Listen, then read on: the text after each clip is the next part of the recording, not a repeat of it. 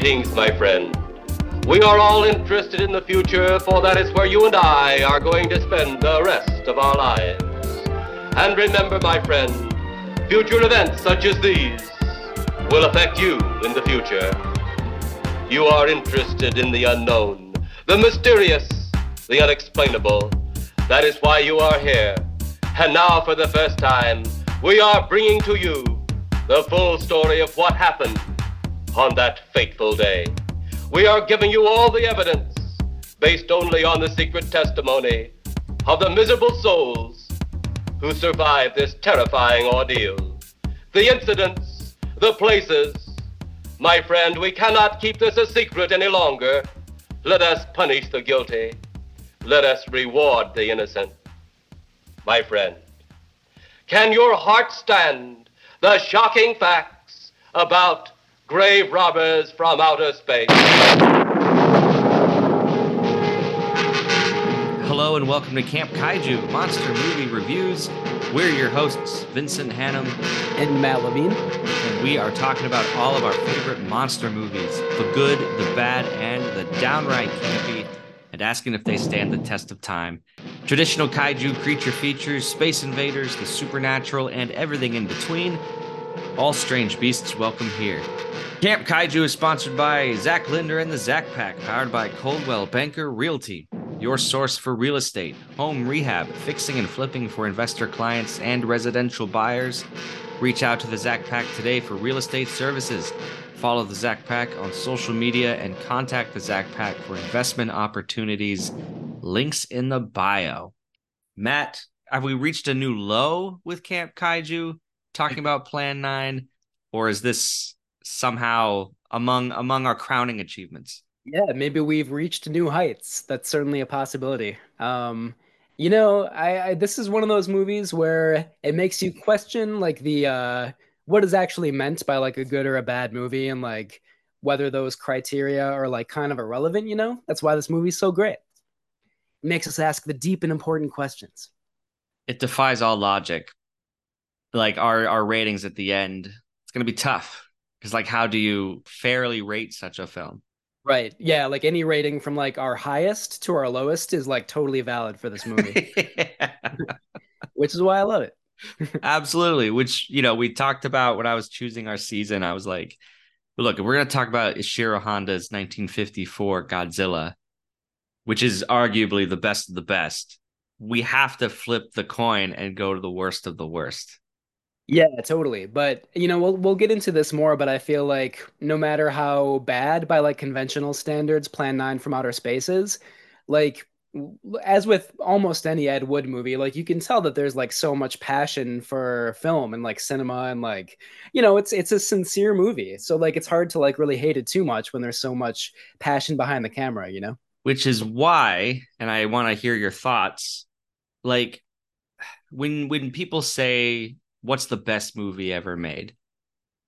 Regardless of how you feel about defining best there are certain criteria like technical um benchmarks for filmmaking that you can you can make an argument for name any any of the greatest movies. Citizen kane you can say sure that's the greatest movie ever made. But when it comes to the best or sorry the worst movie ever made it's like okay, is Plan 9 the worst movie or is that crap I saw on the sci-fi channel the worst movie? It's like how does it get defined? Right. Or even is some kind of like bland Oscar bait movie actually like worse than like this kind of thing? Because like they're just trying to like get awards, you know? Like at least with Plan 9 from Outer Space, like there's creativity and ingenuity and like it doesn't quite come across, but you still have to admire the attempt, you know? Right. And I think something has to be said for for longevity. Like we are still talking about this movie nearly 70 years later in ways that like the movies you and I made in our youth, you know, those are worse than this movie. Yeah, absolutely. But no, yeah. but those don't count in the conversation. Right. Yeah. Um, yeah, I mean, there is a lot of longevity. There's a lot of love for these movies, like, you know, for Plan 9 from Outer Space and So Bad It's Good movies. We'll talk about some other ones in the podcast soon. Um, yeah, I mean, like people love these movies, and there's there are a lot of reasons why. I just think in a nutshell, like you cannot see anything like this outside of this movie, and there's a lot to be said for that. Yeah, yeah. Okay, we'll dig into it. Before we do that, thank you everybody for listening to Camp Kaiju. Your support means the world to us, and any reviews or comments you leave, um, equally so. Uh, we love listening to you, talking about monster movies, talking about cult classics, um, all sorts of good things. So thank you, thank you, thank you, and especially to our patrons, Jason, Kelly, Peggy, and our anonymous patron. Thank you again. Um, so Matt, we have campkaijumoviereviews.com. What can you do there? Oh, if you go to campkaijumoviereviews.com, you can, uh, of course, find all of our episodes that we've recorded in the past. You can read reviews not only about the movies that we talk about on the podcast, but also about other monster movies that are not featured. Um, yeah, you can kind of take part in the community. You can like send us, you know, like your thoughts, your feedback. So yeah, check it out if you if you have some free time. CampKaijuMovieReviews.com. Yes, we have some uh, people who are like really into. We use WordPress and other bloggers. You know, every week I get like a new subscriber to the website. So, so each week when we post our new, our latest podcast podcast episode, it gets dropped right into your email inbox if that's your preferred method. You can also get news um, outside of this podcast, including the Twin Cities Horror Festival in its 12th year. Um, Matt, I am producing a play I wrote, a horror monster play called The Hand That Washed Ashore. It's a it's my it's my um, entry into the killer hand subgenre of monster flicks. One of my favorite subgenres. I have a few on my list. I still need to see like Michael Caine's The Hand, but it's Oliver Stone starring Michael Caine. So, anyways, our opening night is Friday, October 20th at 6:30 p.m. We'd love to see you all there for a Camp Kaiju night. Um, just come out and say hi, see the show, and yeah, have a good time. I can't wait. I've heard a little bit about the show from you and like talking about the process of putting on the production, but I still don't really know what to expect. So I'm very excited. Me neither. We start rehearsals this week. Um, I'll let you know how it goes uh, on next week's episode. I'm just gonna hype this train right up until the end. Yes, totally. Do it. Hopefully, nobody actually loses a hand during the rehearsal process. That's a step too far to go for art. Is it though? Sorry. Well, yeah.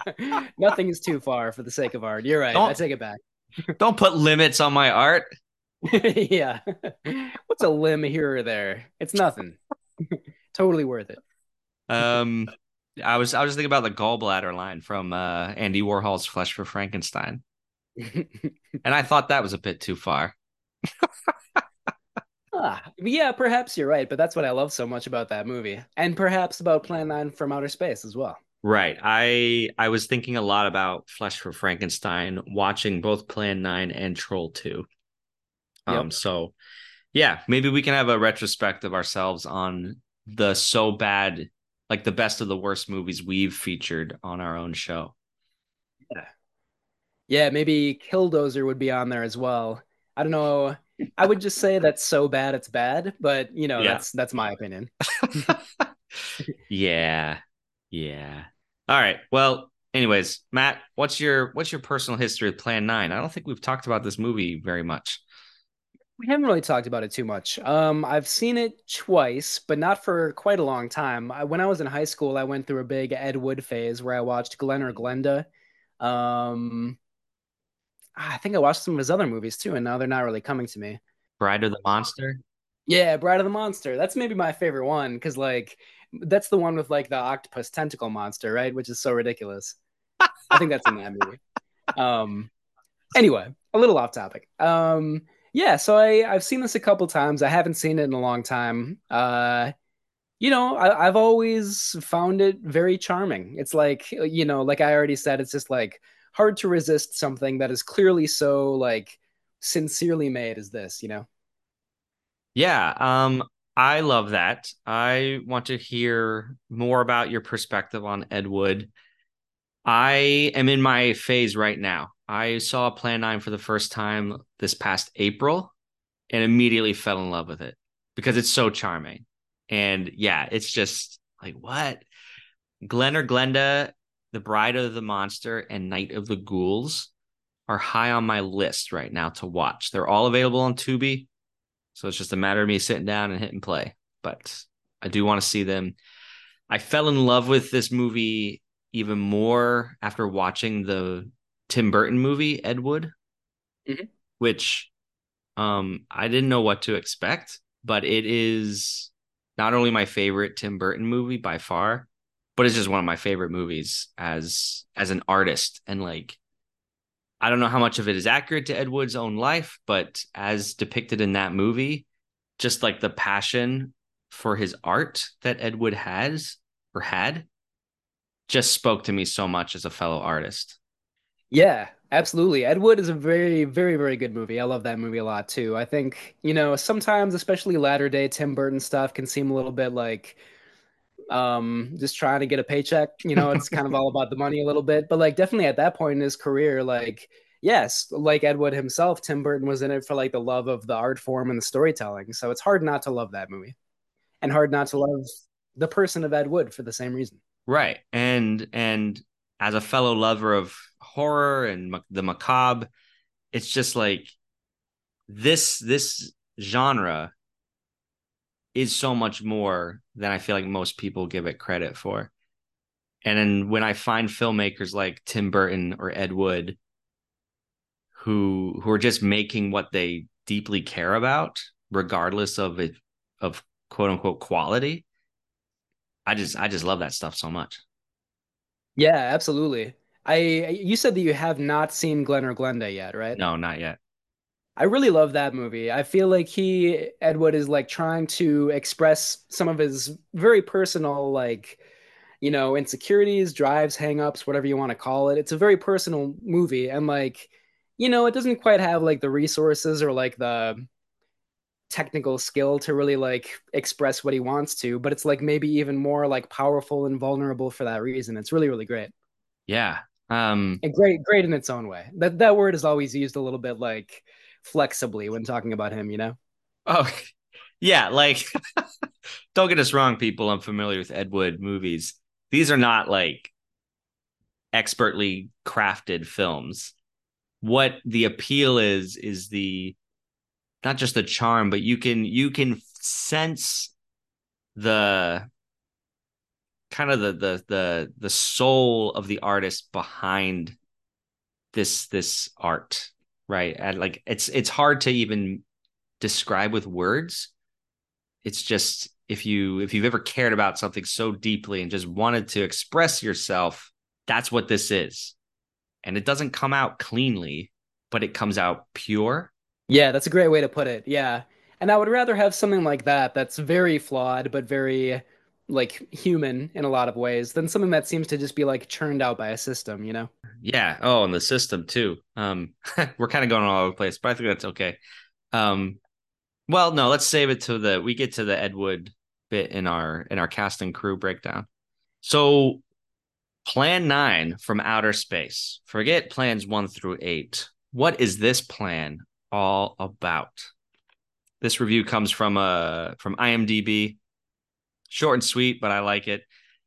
So we have members of the LA Police Department led by Lieutenant Clay, and they're investigating what looks to be the brutal murders of two gravediggers. These deaths coincide with sightings of flying saucers not only over Los Angeles, but over other areas of the United States. One who saw them was a commercial pilot named Jeff Trent. And after he saw his UFO, he was sworn to secrecy by the US Army. What Trent and the public at large are unaware of is that the Army not only knows firsthand about these latest sightings, but have tried to shoot down flying saucers in the past. The alien beings who have been trying to make contact to dissuade the government from developing what would eventually be a doomsday device which would destroy the universe are now resorting to what they call Plan 9, the revival of human corpses, which in turn are to kill humankind before they destroy the universe. Hence the focus on the cemetery in the film. Um, can humankind and the universe be saved? Find out in Plan 9 from Outer Space. I love how the plots in these movies are just like so convoluted of course like is like reviving the dead really the easiest way for the aliens to like take down like these governments that want to create a doomsday device? It seems like there's probably an easier way to do that you know? Yeah i know but at this yes yes it reminds me a lot of um the day the earth stood still. Yeah. You know uh, extraterrestrial coming to earth to warn the governments of earth against the doomsday device. Um but in this in this version we have zombie like corpses roaming the city. yeah, I mean, I, I, love the sort of over the top plot. Like, I, I know I'm kind of making fun of it a little bit, but it's it's a lot of fun to watch for sure. Mm-hmm. So, who plays Art? There are three ghouls, as they're referred to in the film. Well, first and foremost, we have Bela Lugosi, the one and only Bela Lugosi. This was his last film. Um, you know, actually, Ed Wood shot footage of Bela Lugosi, not really knowing how it was going to fit into the film, and then kind of like shaped the story after Bela Lugosi died. So there are some, you know, some rumors out there that Lugosi died like in the middle of shooting the film, and that's not entirely true. Like his footage was all shot like before production technically started.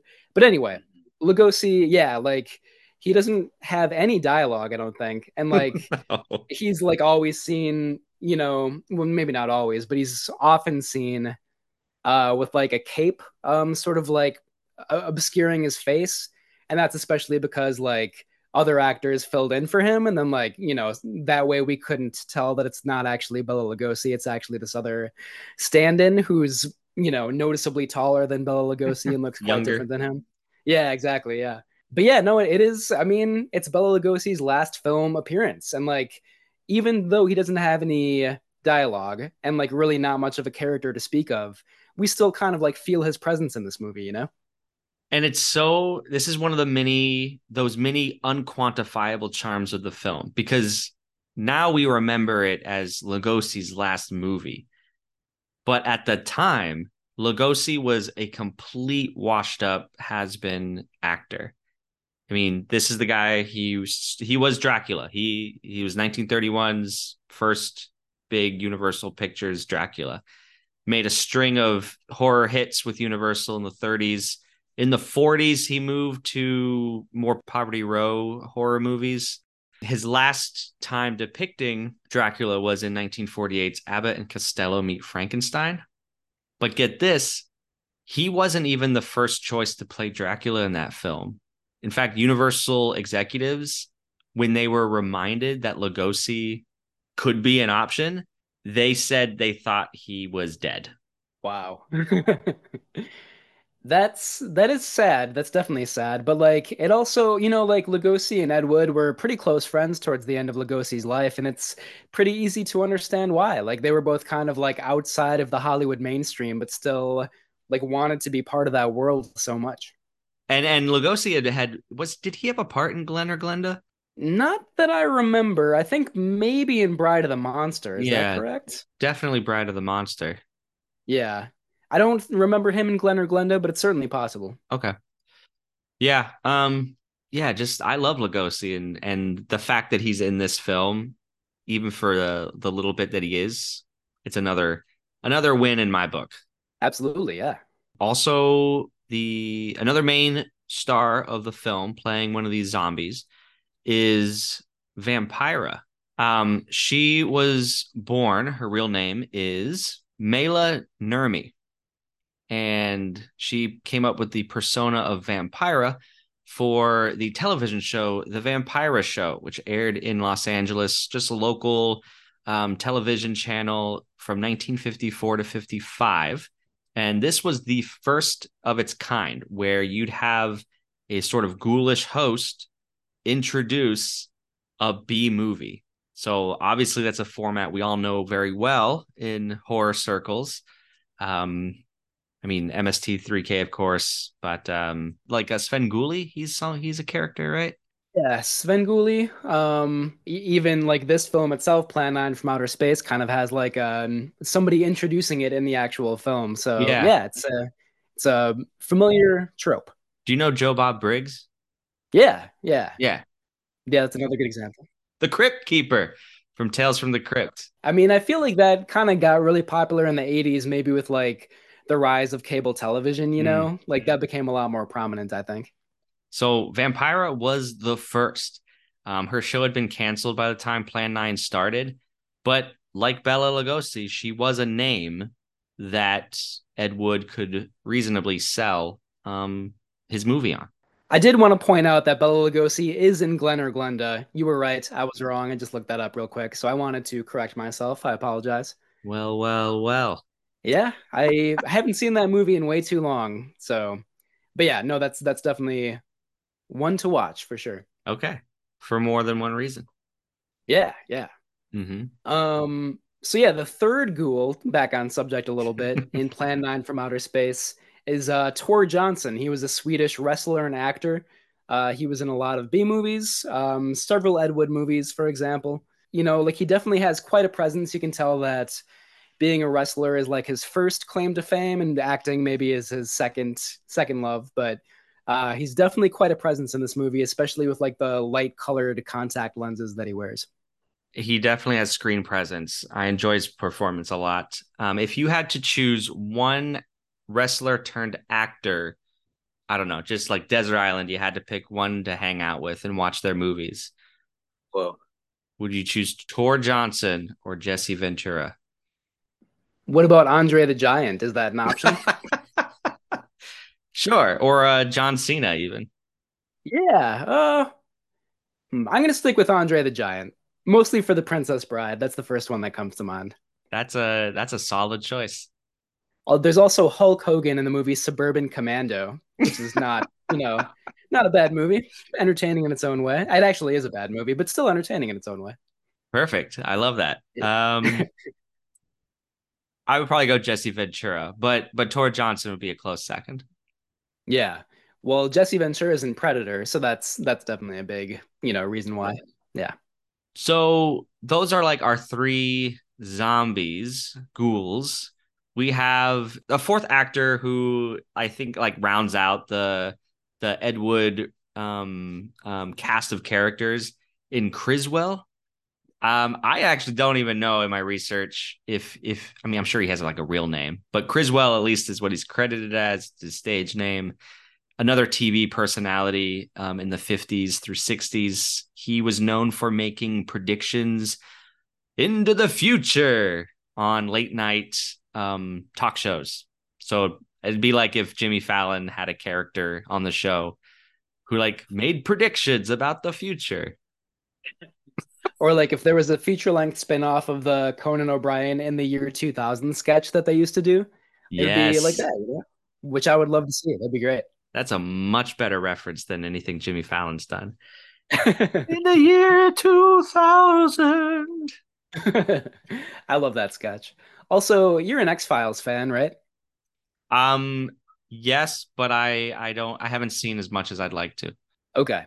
There's a character named the Stupendous Yappi who is like a TV sort of like psychic, you know, to like foretells the future, that sort of thing. Very, very close to Criswell in this movie. So much so that I'm like, this episode of the X Files might be like paying lip service to Plan 9 from outer space a little bit. I don't know if that's true, but I like the comparison if it is true. I do too. Um, another pop culture reference is in Seinfeld, the famous Chinese restaurant episode, which like I always remember.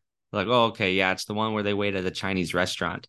But I watched that episode recently, and the whole like they're at the Chinese restaurant getting dinner before a screening of Plan 9 from Outer Space. I Forgot that. That's cool.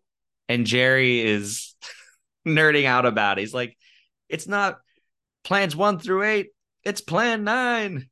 Yeah, you do have to wonder what the first eight plans are. Apparently, all of them were not successful, though. not surprisingly, I guess.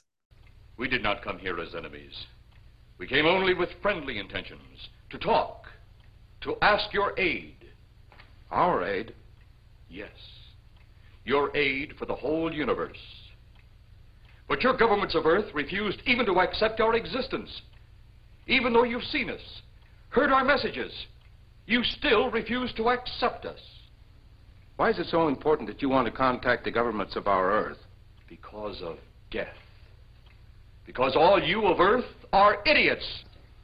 I love the title though. Actually, it's like one of those titles that doesn't make sense out of context, but it just has a ring to it. You're like, okay, Yeah, and in the movie, it sort of does make sense a little bit, where, you know, Eros, the character who's played by an actor with one of the greatest names of all time, Dudley Manlove. Uh, Eros is like, oh, yeah, like the first eight plans didn't work, so now we gotta like go to this last ditch effort or whatever, you know? So Mhm. it kind of does make a little bit of sense in this movie. Yeah. Um, wrong, one, one quick thing about Criswell. So he not only bookends the movie with an introduction and an outro of the events, but he does narrate the movie throughout, um, especially in those scenes with Bela Lugosi, which feature no dialogue. We have Criswell's narration to just guide us through the action. Um, yeah, one more quick thing about Dudley Manlove too, just so I can say his name again. Uh, he he was a big radio actor and announcer, which I think is kind of cool. He did some like uh like detective radio shows, I think, in like the 40s and early 50s maybe. Mhm. Um, and so he plays Eros, who's like the kind of like alien henchman who wears a ridiculous outfit that it seems too small for him in the entire movie. um, but he's he's one of the more entertaining parts of this film, I think. He's exactly the vibe of the movie in a nutshell.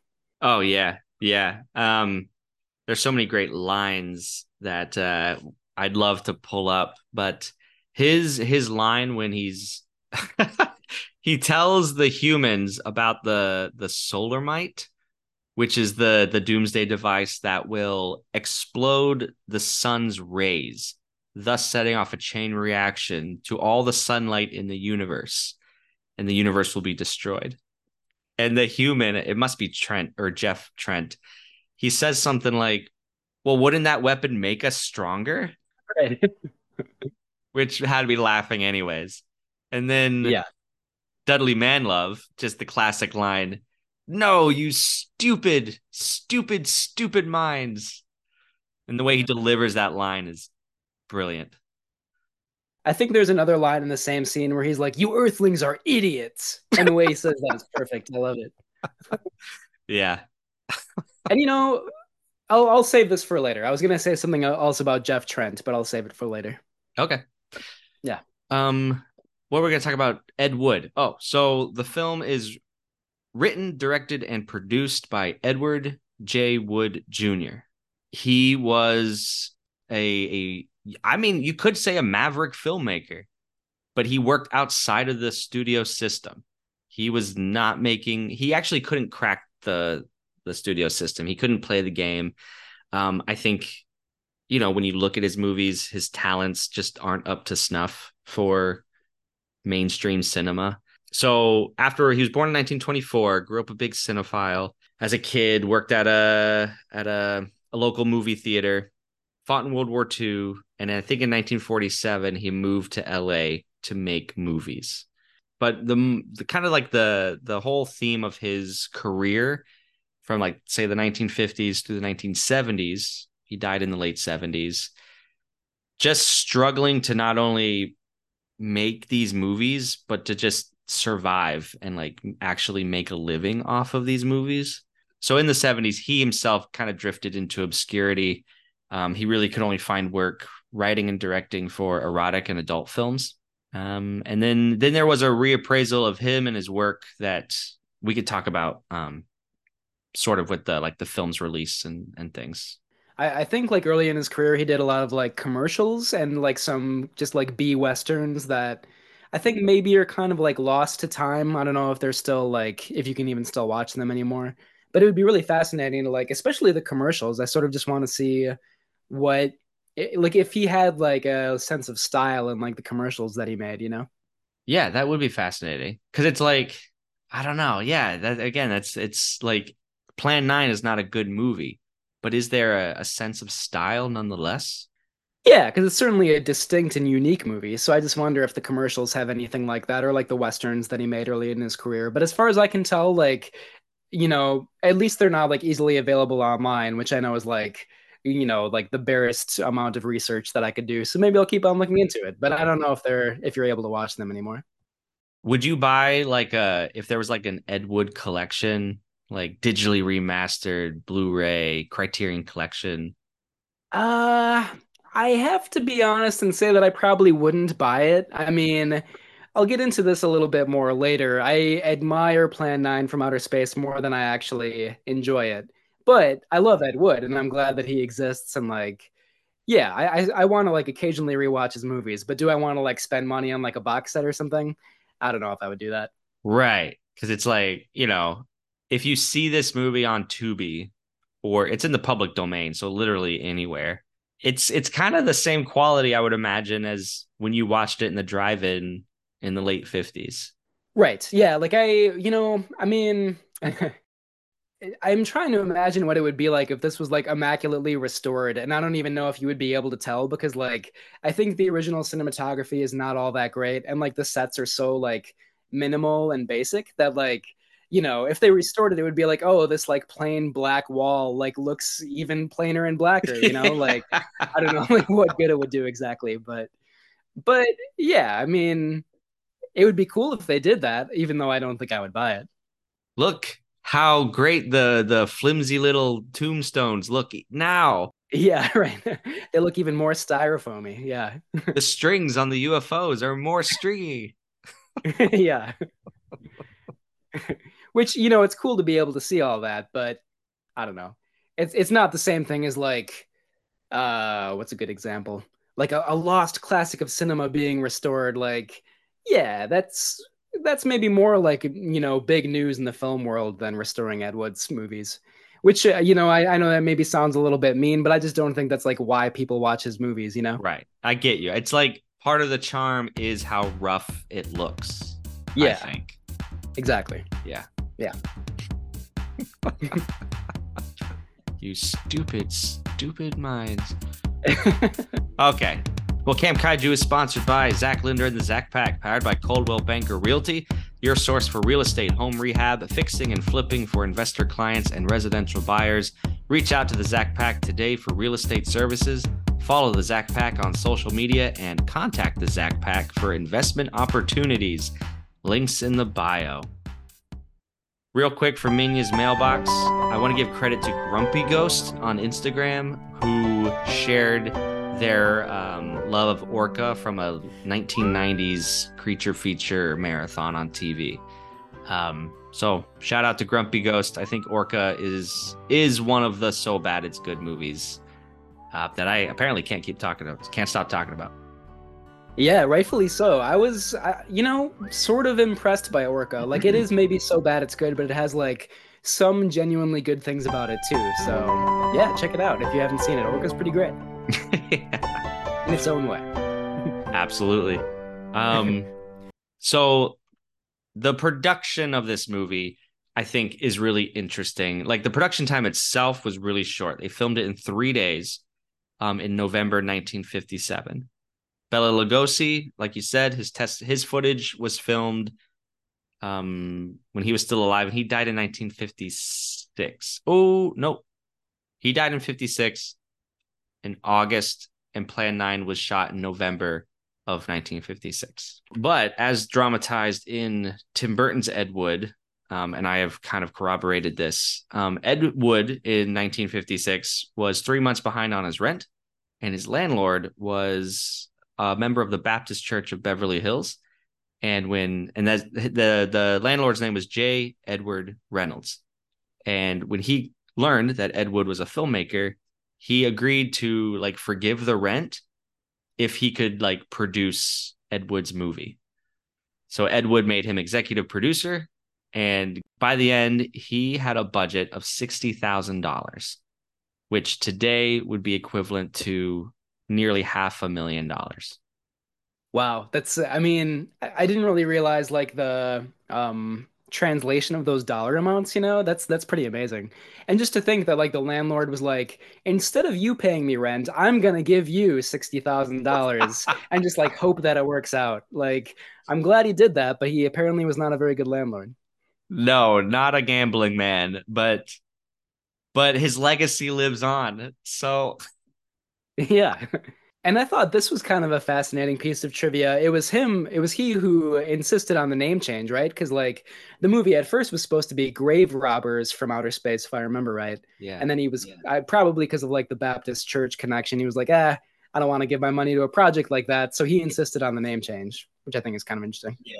I think that that is a story, maybe more legend than truth, but I can see validity in it. That makes sense to me. Well, and I just I, I wonder if like he saw a script for the movie before production started because like you know it is about like reanimating the dead and like some things that you would think like a Baptist, you know, like a devout Baptist or whatever would kind of have issues with. But I'm glad he didn't. That's great. Yeah, careful anyone out there who wants to give money to an artist just remember artists are we could be screwed up individuals sometimes oh yeah certainly true in the case of ed wood yeah so after 1956 it was released well premiered in march 1957 in la um, however another year went by before it was picked up by uh, a distributing company distributors corporation of america the company soon folded, and Plan 9 was not seen, not released again until April 1959. Um, so this is two years later um, from its initial premiere. And after that, like its creator, it just kind of faded into obscurity. Occasional TV appearances, occasional, you know, um, low grade sort of double feature type of of bills. Um, there was a resurgence, however, in the 80s. A couple of things co-conspired here. So in 1980, do you are you aware of these critics, Matt? Harry Medved, Michael Medved? Uh, yeah, I'm aware of them. I haven't read or listened to a lot of their stuff. I think maybe they were kind of like not at the level of Siskel and Ebert, but that kind of like sort of like mainstream critic where, you know, their opinions probably would be like or at least like their names would be known by like the average film goer, I think. Okay. Yeah, because um, the Medveds come up a lot in talking about Plan 9. So Ed Wood died in 1978. In 1980, um, at least Michael Medved dubbed Plan 9 the worst film ever made in their book, The Golden Turkey Awards. So from that point on, people start coming around to Plan 9 um, and bringing it up from the depths of obscurity. And in 1982, there was a popular comedy documentary called It Came from Hollywood, which was one of those comedy anthology things that just featured a bunch of clips from bad movies. Um, I looked into it. Dan Aykroyd's in it, some other comedians of the day. So Ed Wood's movies were featured heavily in that picture, and and again added to the the resurgence then, of course, Tim Burton's 1994 um, Oscar-winning film. Martin Landau won an Oscar for playing Bela Lugosi, and Rick Baker, friend of the pod, Rick Baker, won an Oscar for his makeup work on Martin Landau. That movie was a box office failure, but um, is still critically loved for good reason. So, yeah, Ed Wood is is now a household name in Hollywood. Yeah, which is how it should be, you know? That's all is right with the world if he has eh, like it's too bad he didn't have this kind of following when he was alive. But like eh, you know, the fact that like belatedly people are aware of like his contribution to to movies and I, I may i mean that sincerely not sarcastically. It seems like you know that like there there is an element of fairness in the end you know? Yeah. Cosmic justice. All right matt what do you like about this movie? What's good about it? You know, I have to give it credit. This is what I was going to say before about the Jeff Trent character. And I, I think you were alluding to this before with the scene with Dudley Manlove and all like, you know, all these stupid earthlings and all that. Like, I, I do think this movie has a pretty like uh liberal theme or viewpoint, I guess I should say.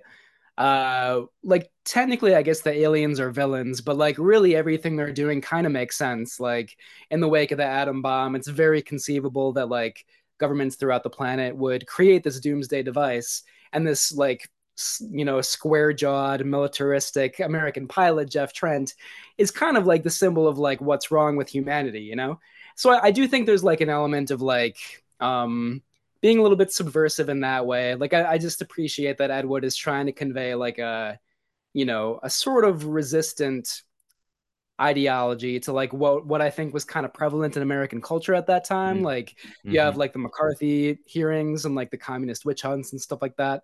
So I just appreciate that this movie seems to be a little bit more left leaning, I guess you could say. on a more fun note, I, I think like the the sets are really fun in this movie. Like I, you know, like you mentioned this before, like the flimsy tombstones and everything. Uh, like the cemetery is just like you can tell that it's just carpet. There's no grass there. Like the carpet bunches up all the time, and that's very amusing. Uh, and there are some other moments where like there is just no set at all. It's just like a black void behind the actors, basically. Like clearly shot in a soundstage with like no attempts at like set design or anything like that. And it just makes it look very bizarre. Like it's one of a kind in that way. It looks, you know, I mean, like through its kind of like shoddy production values, it looks very distinct. So yeah, I appreciate all that about it. Hundred percent. Um, anything I'll say, I'm just I'm just adding on here. Um, I love the use of fog in the in the cemeteries. Like it just it's it's super cheap but effective. Like that's mm-hmm. he did it right. Um there's a really actually I think I think a legitimately um enticing shot where of Tor Johnson when he's coming out of the grave and the camera is yeah. at his level. Um the way he and he's like lit from underneath with the fog.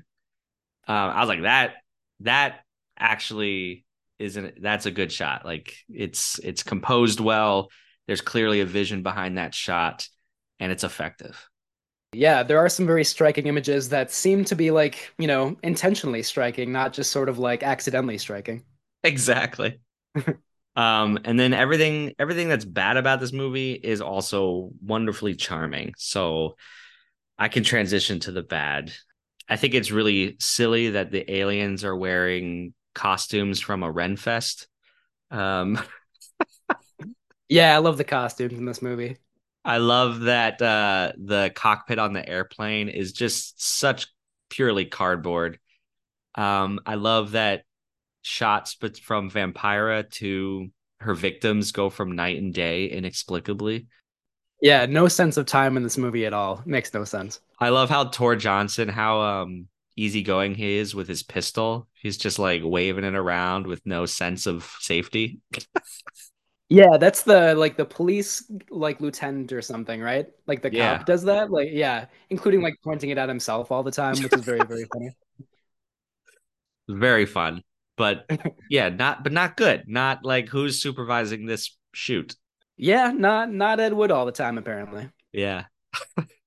Yeah, I mean, you know, like all that stuff is is true for sure. Like technically not not very good. Uh, you know, like one legitimate criticism I have of this movie is that it does have some boring stretches. I think, mm. and I hmm. think like that's kind of just a product of I don't know when it was made, I guess, so I, which I, I, hesitate to say because I love a lot of older sci-fi and horror movies, of course. But like, I think like a combination of like when the movie was made and also its low budget there are some like very long dialogue scenes that just go on and on and on. And like, you know, early on, you talked about like Criswell. That's his name, right? Criswell. Yeah. Um, he has like a lot of voiceover narration telling us things that we can like pretty clearly see on screen, which is like a pet peeve of mine in movies.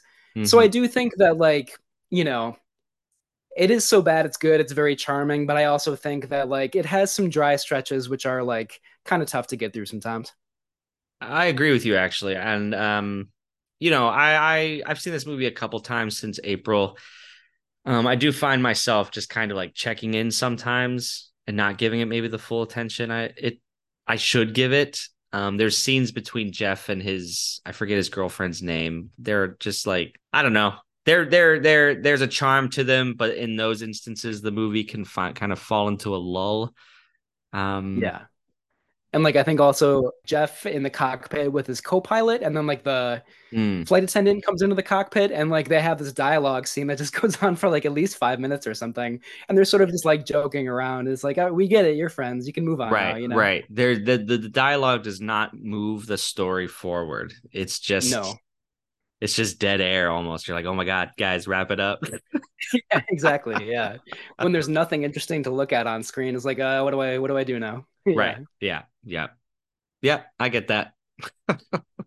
um, campy stuff. What what else haven't we mentioned? The uh oh, I love it when uh Bela Lugosi's character. Oh, maybe a legitimate criticism. I I didn't. This is so silly to talk about with Plan Nine. It wasn't clear that Vampira was Bela Lugosi's dead wife that is mentioned in the beginning. That was not clear at all. I just actually found that out right now when you said that. Yeah, I I believe that's the case because it was a second time watching it. I went, "Oh, is she the old man's wife who they buried in the beginning of the movie?"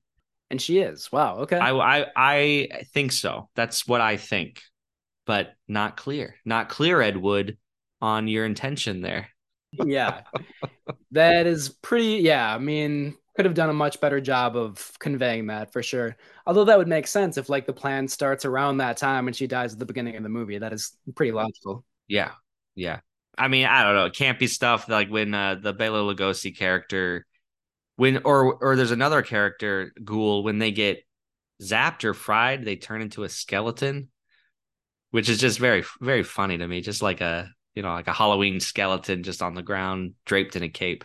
I love those moments. Yeah, that that reminds me of something I was going to bring up in the campy category is a, a supporting character. Uh, I think his name is Kelton. He's just like one of the cops in the movie, uh, and he's also he plays the same character the actor does. Uh, Paul Marco, I think is his name, but he plays the same character in Night of the Ghouls, the Ed Wood movie, and he's kind of just like a spineless, inept police officer who just like faints and like is totally like ineffectual whatever he does. uh, and maybe I mean I think it's more intentionally funny than campy to like give the movie some credit, but like it's he's a very amusing amusing character. He kind of reminded me of Shaggy from Scooby Doo a little bit. Oh yeah. Um, so yeah, uh, Officer Kelton, if that's his name, I think it is. He's one of the highlights in the movie for sure. Good for you, Officer Kelton. yeah, the cops were very funny. I did find them pretty um endearing in their bumbliness. Yeah, yeah. Yeah. I feel like they they knew the tone that Ed Wood wanted to have with this movie. Maybe more than Ed Wood did. Yeah, right. Yeah. they they were in on the joke and nobody else was. Yeah. All right. Um I'm good to go to our final ratings if you are. Yeah, I think so. All right. Take us away. All right. So yeah, as as always on Camp Kaiju, we have four ratings on the show. Number one, it's a timeless classic and definitely stand the test of time. Number two, there may be some antiquated moments, but overall it's great and stands the test of time. Number three, it may be historically significant or just fun, but does not stand the test of time. And our lowest rating, it is not worth revisiting and definitely does not stand the test of time. Mm-hmm. Mm.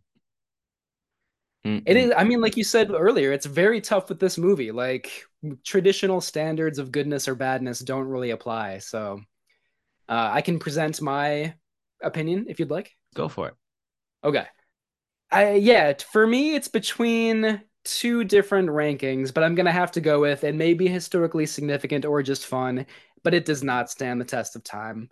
I want, you know, like I appreciate so much about this movie and about Ed Wood. I'm so glad that it exists and he existed and uh yeah, there's a lot to love about it, but like it is honestly pretty boring at times. Um I don't know. It's it's easier. I'm yeah. I like. I know it sounds harsh. Of course, it's like totally d- delightful at other times. So yeah, but I think I'm gonna have to go with that. Yeah. Yeah, like the like a part like uh so much half of literally half of me wants to say there are antiquated moments, but it stands the test of time. But the other maybe stronger half is with you. It is historically significant. It is deserving of its rich reputation and history. But as a standalone film, watching it by yourself, especially, it can be hard to keep your attention. I think that's perfectly said, but it, but you're right that it is historically significant in some ways, and um, it's worth returning to. Maybe I'm contradicting myself, but worth returning to in that way, you know. Yeah. Um, we have Frank Olson joining us here at the last second. Um, Frank, we'll get you on to give us your rating on Plan 9 from Outer Space before we get to Troll 2. Wow. Okay. Surprise. um, I have not seen Plan 9 from Outer Space for a while. I honestly don't remember loving it that much. Like, I remember kind of being disappointed in it considering its reputation. Uh, as far as the Ed Wood movies go, I prefer uh, uh, Glen or Glenda, definitely. But uh, I would say let me let me review the ratings here. Review your rating system. So I don't remember exactly. Um, I'm gonna say that it is maybe historically significant or just fun. I, I'm gonna say maybe just fun, but doesn't stand the test of time. yeah. Is, is probably what I would say. All right, you're in, you're in accordance with me and Matt. So there you have it, folks. Um, Frank Olson calling in special just for Plan Nine. No, it's all right. No, um, Frank, we're gonna wrap up this episode here, and then we'll get to Troll Two. Sounds good. All right, um, Matt. Any last words?